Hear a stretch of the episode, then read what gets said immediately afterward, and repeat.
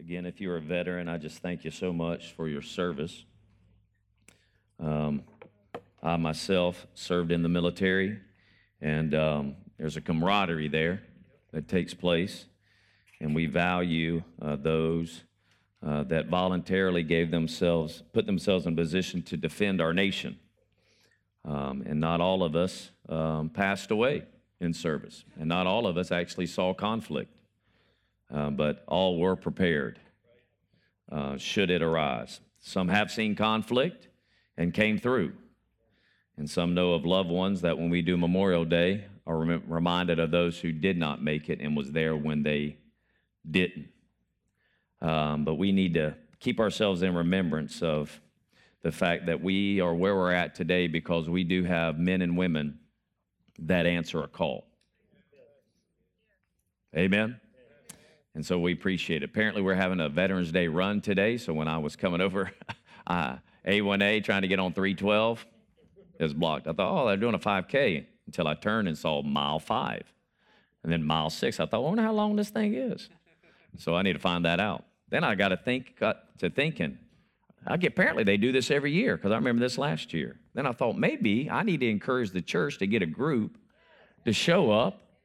That's on Sunday now. I understand you're going to be out of church, but if you go and all wear Anchor Faith apparel and just mingle with the world, tell them Jesus loves them, go ahead and run the thing with them and invite them to church. And every time you pass somebody and says, Man, next Sunday you ought to follow me to church. Maybe we should put that on the back.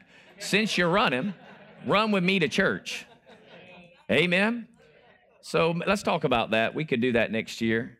You know, you could run and get done and be in second service. I mean, you have to work on your time because if it's a half marathon, I mean, I they, about six and a half miles, it had one hour, and some people were just passing that. So I thought, hmm. Anyway, hey, just got to change the community. Amen. I got to be out and about with them. Hallelujah. All right. Uh, so I'm giving you an excuse to miss church for a service, to go touch somebody's life, is what I'm saying. All right? I got this from Pastor Essa this morning. If you have your Bibles, turn over to 1 Kings as I read it to you. He says, You're highly appreciated. Nothing can compare to the deposits you left at Fulfilling Word Foundation. The church says the spiritual content of your conference with us is the best in the history of the ministry. He said, Anchor Faith needs to know this. So I'm letting you know. Amen. Um, I think that is important when another church, another pastor receives the word that you hear on a consistent basis. And if it reverberates through the congregation that way, then you always want to hold to the fact that uh, God has um, placed within the church you attend words that are um, life changing if you'll act on them. Amen. And if you'll live according to them.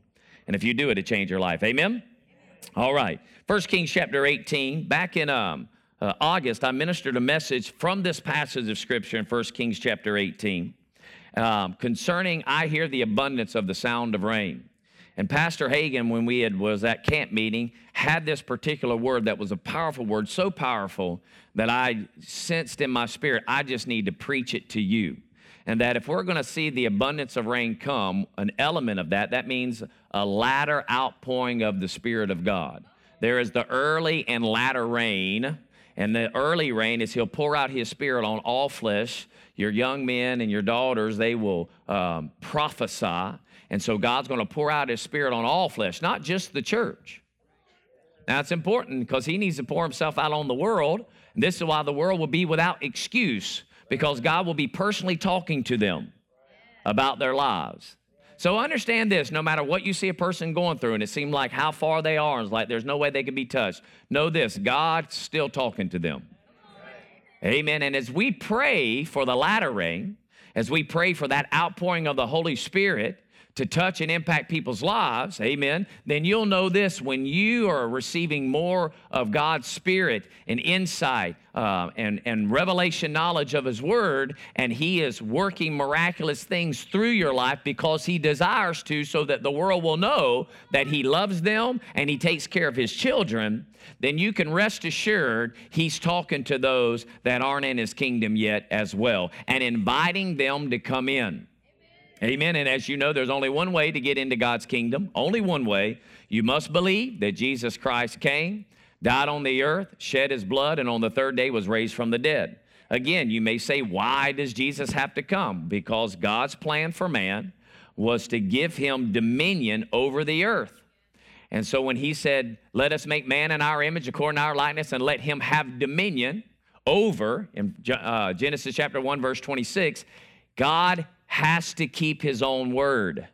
So when Adam ate the fruit that God said, Don't eat, for the day you eat, you will surely die, he had way more options to eat other fruit, right. only one tree. So it'd be no big deal, but this allows God to know whether you love him or not. Because love is an action, not saying, I love you. Love is willfully obeying the one who loves you. And the reason why we obey God is because He's actually life.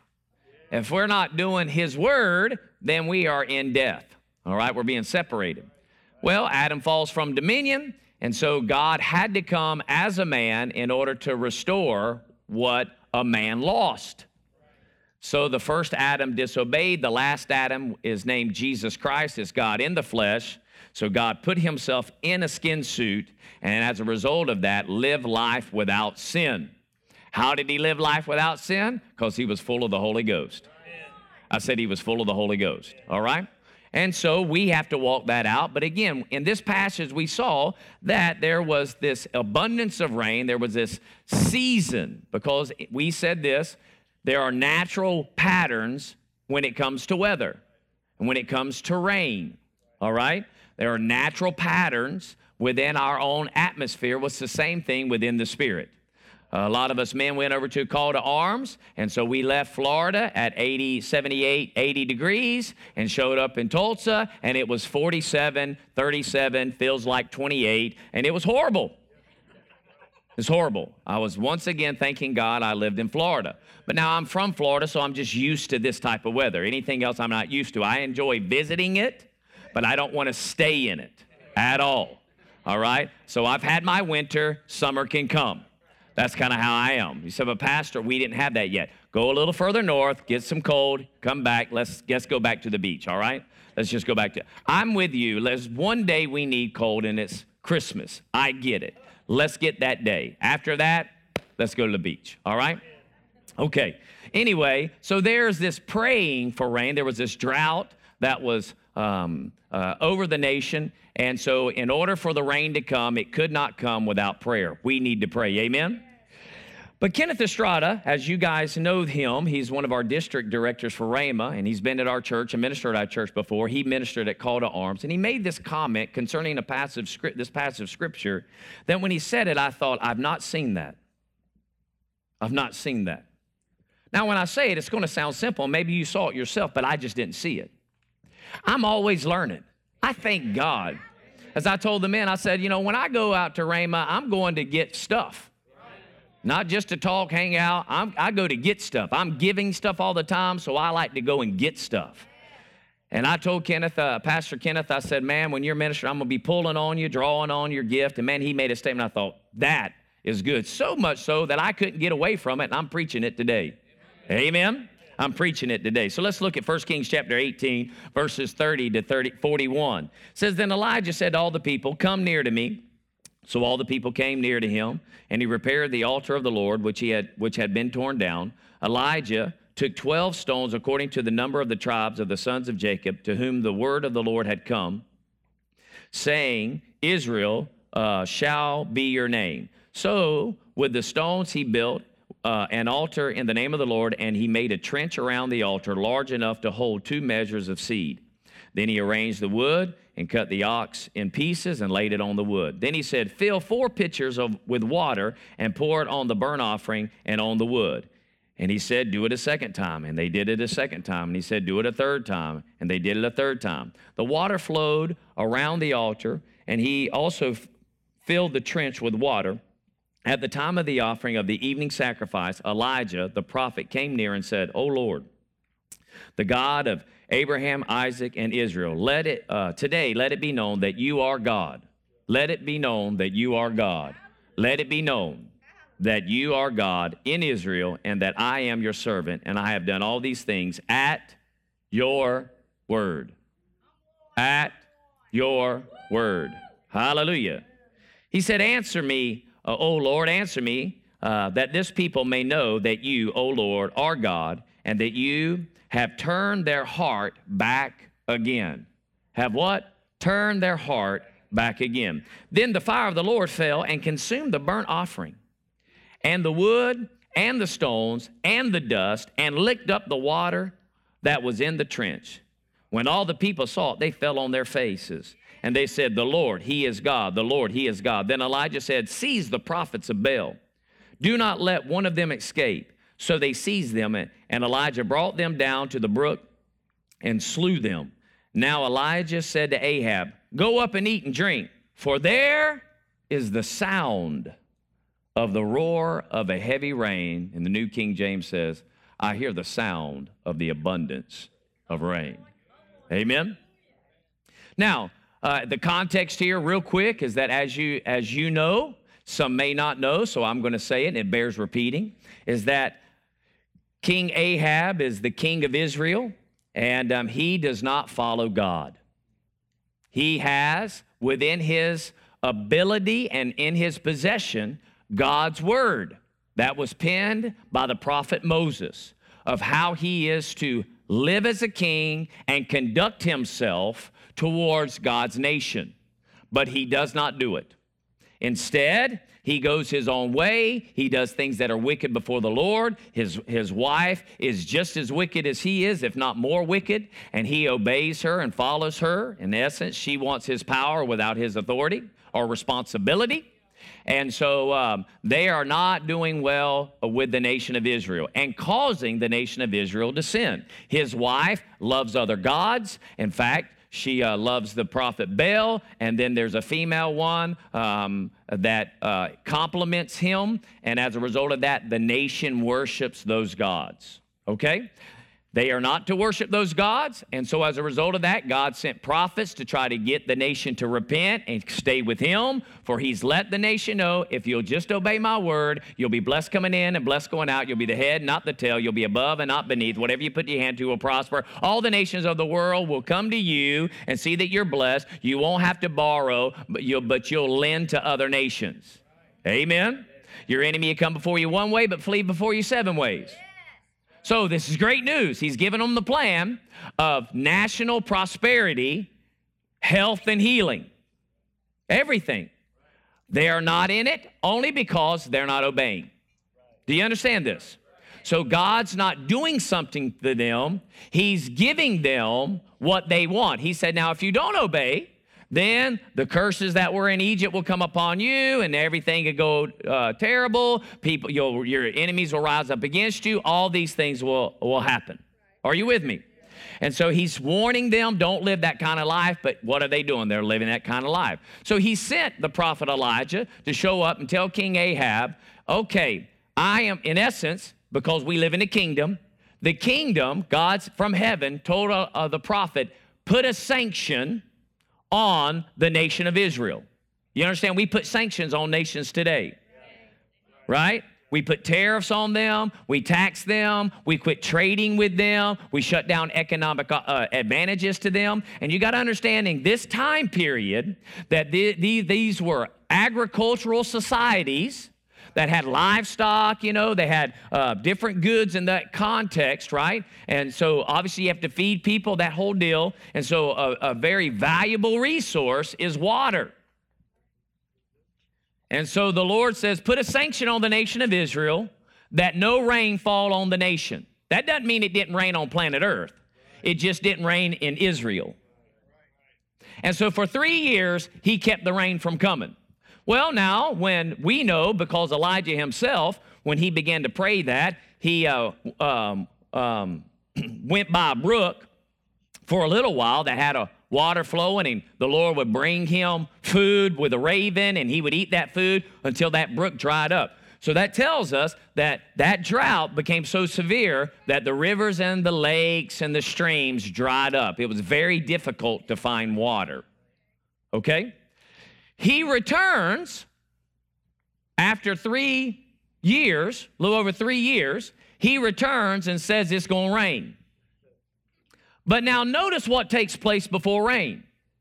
We have to deal with where our hearts are. Now, we want to pray for the abundance of rain, and we should and we have to. But if the before the abundance of rain is going to come, we're going to have to deal with our hearts. Amen. So he comes and says, Rain's coming. The Lord, again, in his mercy, wants to bring rain.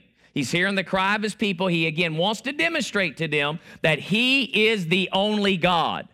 And he and he alone is the only one to be worshiped. Now, again, when he put a sanction on them concerning rain, Baal, one of his attributes as a god, and they believed, is as they sacrificed to him, he would open up and open up heaven because he's a sun god and he's up in the atmosphere and he would send rain down. And when rain came down, the female goddess that they um, supported uh, represented a tree. And so she would receive the seed from him and bear fruit. So, in essence, when it rained, it was Baal having intercourse with the goddess. That's what that represented. So, in essence, God's saying, You are trusting a God to send rain, but I'm going to tie up what you think He has authority uh, with. Are you with me? So they prayed for three and a half years and couldn't get him to do anything. He couldn't produce nothing. So he comes back and he says, Now listen, God, God wants to move. Man, don't you want to move a God? God wants to move, but there are some things embedded here that even in the new covenant, we have to do the same thing. We are to love the Lord our God with all our heart, soul, mind, and strength. We are to put him first. We are to seek first his kingdom. Amen. And I'm just going to lay out a, a, way of abundance in your life today, and all you got to do is choose it. Amen. It's up to you because I can I'm going to show you real clear in scripture how you can walk in the abundance of God. This is really great news that we can walk in God's abundance. The first thing we must do is we must get rid of any other idol in our life. And an idol is just something that we put before God that comes before our attention to Him first. That doesn't mean you can't do other things, you just can't put them first. And you know whether or not that's the case, okay? If, if God's not first in your life, and if you'll never walk in the abundance of God's spirit and the abundance of who God is uh, and His kingdom until you do that, okay? Because the minute you set up another God or an idol, or you have another pursuit that you put more passion in than the things of God, then in essence, you've torn down God's altar. Notice in here, and it's true even in the new covenant, the new covenant tells us to do a sacrifice of praise. We are to present ourselves unto God, right? We're free from condemnation, but we are to present ourselves to God, which is our reasonable uh, sacrifice or of service, spiritual service. So we have a presentation. There are things that we are, in essence, sacrificing. We sacrifice our will, our own personal desires that we think are better than God's desires for our lives. We place those on an altar. We say, our way of living life, we sacrifice that to receive your way of living life because we are not going to lean on our own understanding and our way of doing life. We're going to seek your way to do life because you are Life. He's life. Jesus said, I am the way, the truth, and the. He's the way, the, the life. There is no life outside of him. Breathing's not living. It's just keeping your spirit man inside your skin suit. Okay, living is following the word of God, the loving king, the loving father who loves his children, who cares for his children, who's provided for his children abundantly. I'm talking exceedingly abundantly, far beyond what you could think or imagine. Wow, such a great life. So we have to, in essence, get rid of our false thinking, our false worship, and rebuild our altar to God, meaning we're going to rebuild our lives to God. So he tells them, Come here, right? He says, Come to me now. In essence, he says, in, in essence, you got to regain your attention because it, before this event, he let the prophets try to call fire down from heaven to prove that Baal was a real God, and nothing worked. He mocked them. That means uh, Elijah had a, a, bold spirit about himself, right? And um, nothing worked. So at this point, he brings the people, he rebuilds the altar. In essence, he's reminding them God should be the centerpiece of your life. But the next thing that I think is really awesome, and I had not seen this before, and it's a very powerful statement. It says that he got four water pots. Four water pots. This passage, uh, uh, this translation says water pitchers, so you may get this idea of a water pitcher. But no, we're talking water pots. Four of them that they poured over the altar. Then he said, Do it a second time. And he said, Do it a third time. Now, in the past, typically when I preached this, I, in my mind, I was thinking, This is leaving no doubt. This guy is going to saturate this thing so that the prophets of Baal won't come back and say, you know, he hit a rock, he sparked something, you know, he he made it, up, he brought his own fire, right? Because you know when it gets drenched and there's a trench full of water down there, then in essence you're like, hey, wow, uh, now that the fire came, it's obvious it must be God. And I don't think that's a wrong thought process. But there's a truth even more significant than that. And it's this what is the most valuable thing Israel has? Three, th- oh, a little over three years of famine water. So when he takes the water and starts dumping it, can you imagine what that nation's thinking? You are throwing away the most valuable resource we have. Do you not know that we've not had rain for over three years? And you are pouring it on a sacrifice to God. At this point, the minute the water hits the bull that's all cut up and getting all over its blood, you're not dr- drinking the water out of the trench. Not only does he dump four out, he dumps 12 out. And every time he's dumping it, can you imagine what they're thinking? Oh my gosh. I mean, the scarcity that we are in, they were living in poverty, they were living in lack, and they were only living there because God wasn't first. And the very thing they were clinging to and need for life, because we need water, people not only for our own personal bodies, but for anything else to sustain life. You don't have livestock without water, you don't have crops without water. You're not mining for gold and silver unless the one who's mining can drink some water and not dehydrate. All your re- you're not cutting down trees, you're not moving any type of economy, anything unless people have water. The most valuable resource they have, he's just dumping it out on God. And I heard the Lord say this My people want the abundance of rain, but they're not willing to sacrifice the very thing that they need more of. He says, My people want an abundance of finance, but they won't give what they have now because they see it as we don't have, and I've got to hold on to this thing. Yet the rain's not coming until you're starting to pour it on.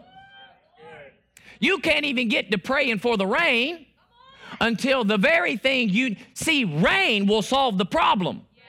But before the rain can come, which is exceeding abundant supply of water that you can't turn uh, heaven on in the first place, they turned heaven on by dumping out the very thing that they needed. Hallelujah. I'm telling you right now, you want to pray for healing, you want uh, a breakthrough in healing, you want a breakthrough in finance, you want a breakthrough with jobs, you want to, and yet are you taking the time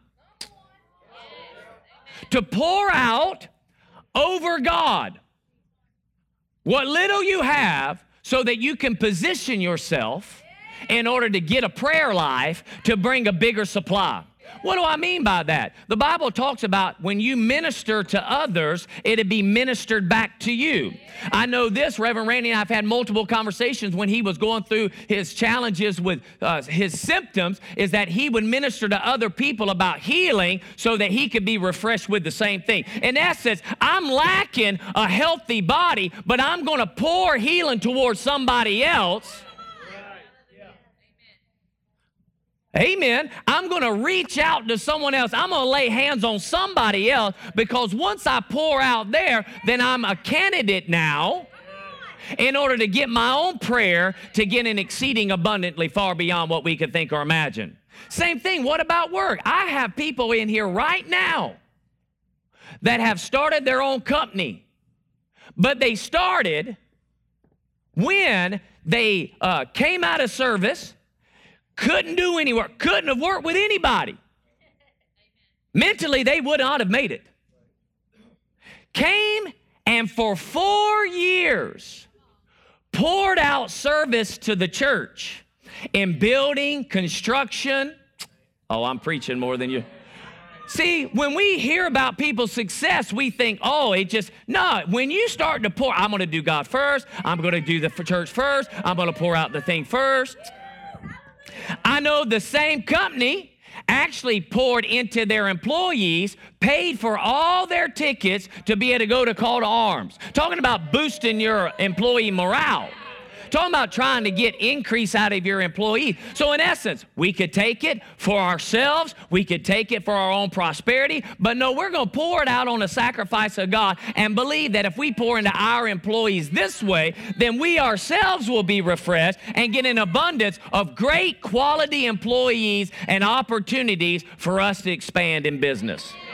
Am I preaching this morning to you?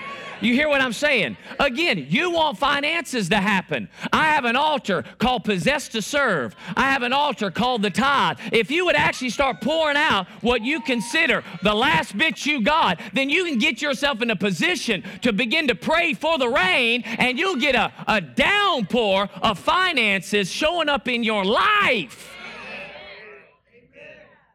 This principle is applicable to us today that if we're going to break into the place of the abundance of rain, you're not going to get there outside of a sacrifice of what you want to do with the resource.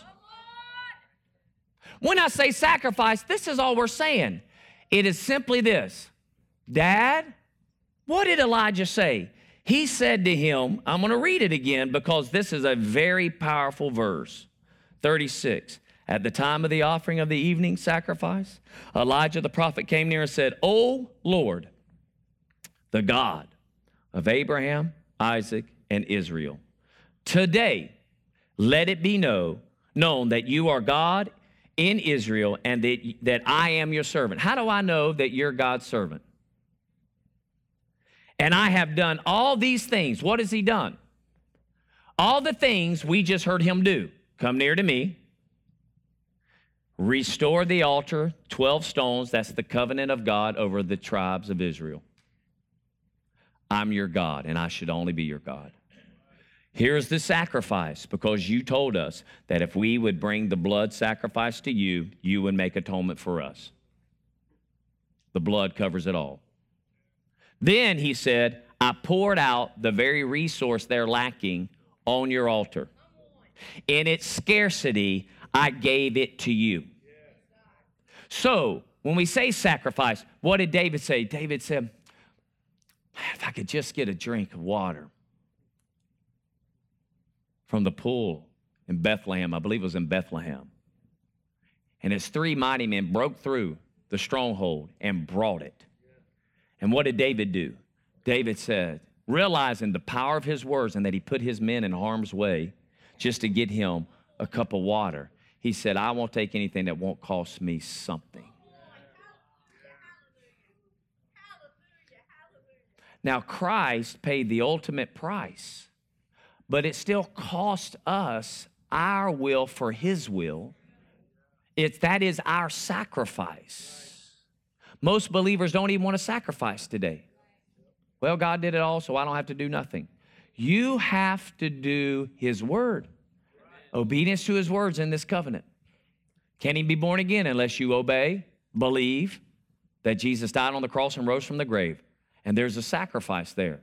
The sacrifice is, You're Lord. I'm no longer Lord. To be born again means you sacrifice your ability to lead yourself. Yes, yes. You are not born again because Jesus died on the cross and was raised from the dead and you ask him to come into your little heart and save you. That doesn't make you born again. Being born again is you call on the name of the Lord. You recognize that entitles him to be able to speak into your life and to communicate life to you. And you say, I lay mine down for yours. Amen. And it's worth it because I couldn't build it myself. Everything that I did I thought was right was death. You know, I thought I was going right, but it ended up in death. It was all wrong. So I'm going to follow you. Amen. And so even now, we take these times where we're like, okay, we want them all, you're going to have to sacrifice something. Amen. We want the abundance of something, there's something we have to do. Amen. This is why Pastor Earl looks for opportunities. For me, here we are, all that we're doing. And then we plant a church in Nicaragua. And then that pastor takes his 8,000 savings and puts it towards purchasing his own property. He took his $8,000 that he was going to buy, US money that he US currency 8,000 that he accumulated in Nicaragua. He took that that represented his retirement. I'm going to have a couple homes that will rent out, and that's will provide for me and my family. But we need to build the church first. He took it and poured it out. Then he had another resource, his truck. And he said, I can get this truck and I could get the other 12,000, at least 10, and get to this $20,000 I need to pay off this land in this building so that we can have it. So he goes to put it. In fact, someone wanted to buy it, but the Lord says, That resource you don't have to sacrifice, I have it another way. So he didn't. Well, what was the other way? The Lord said to me, Do you want them all? Yes, sir. He said, I need you to pour something out in another country. He said, pour, pay off that place first. Because it ain't good enough just to sign on a note, guys. We need to pay it off. Amen. I said, we need to pay it off.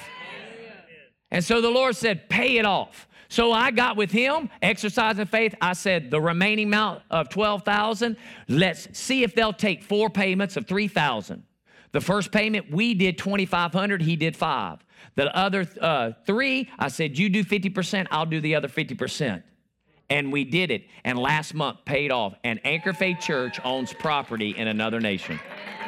We poured out on that sacrifice. Why? Now I have a right there's a principle in place. I can pray for the abundance of resources coming to us to be able to get into the mall, to pay off the mall, to remodel the mall, to get tenants in the mall, to pull businesses in the mall. Why? Because I got to sacrifice. I cannot just look at my budget and my needs. I got to look at the big picture of God's vision and glory and passion for His nation. Hallelujah. And I'm blessed as a result of that. Every time I go somewhere, I'm saying, Lord, what do I do here? What can I pour out so that I have a right to pray?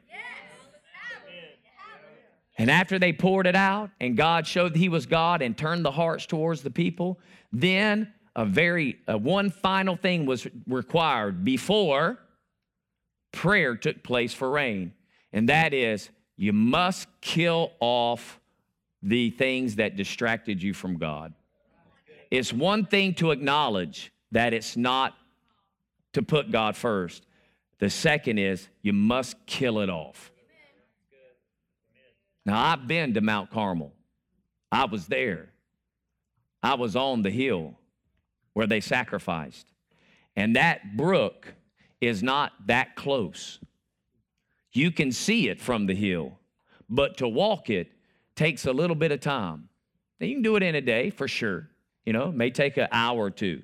So, how do you get 450 men that know they're fixing to die to willfully walk a couple of hours? And that's of their own free will. So you understand, the nation then came around those prophets and had to forcefully, okay. See, the kingdom of God suffers violent, and the violent take it by force. You got to forcefully Put yourself in a position. I will not let this hang around me anymore. I'm not going to let pornography be around me anymore. I'm not going to let bitterness be around me anymore. I'm not going to let depression be around me anymore. I'm not going to let guilt be around me anymore. I'm not going to let condemnation be around me anymore. I'm not going to have this unforgiveness around me anymore. I'm not going to let this job that's telling me all of my life and I can't even be a church going to dictate what I'm going to do. I'm not going to have that relationship that that person ain't even born again or that person ain't moving toward. I am not going that way anymore. I am going to kill that thing once and for all, and then I'm going to pray.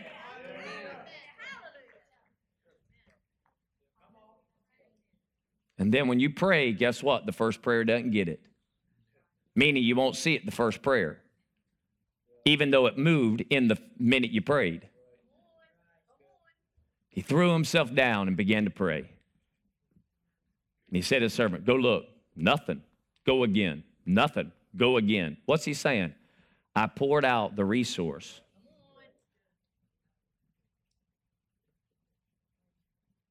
Because I heard you say the rain's coming.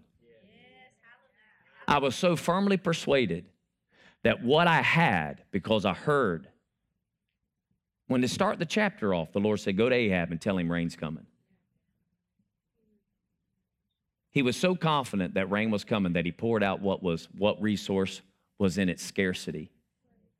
If you'll truly believe that God's bringing prosperity to you, they'll have no problem giving to the Lord. You'll have no problem. Tithing, giving offering, have none. And Elijah knew. Why? He's a prophet. Are we ourselves? We are not by fivefold ministry, but we do have God's word spoken to us concerning health, healing, provision, all those things. Have it all. And all we have to do is bring it. Is bring it.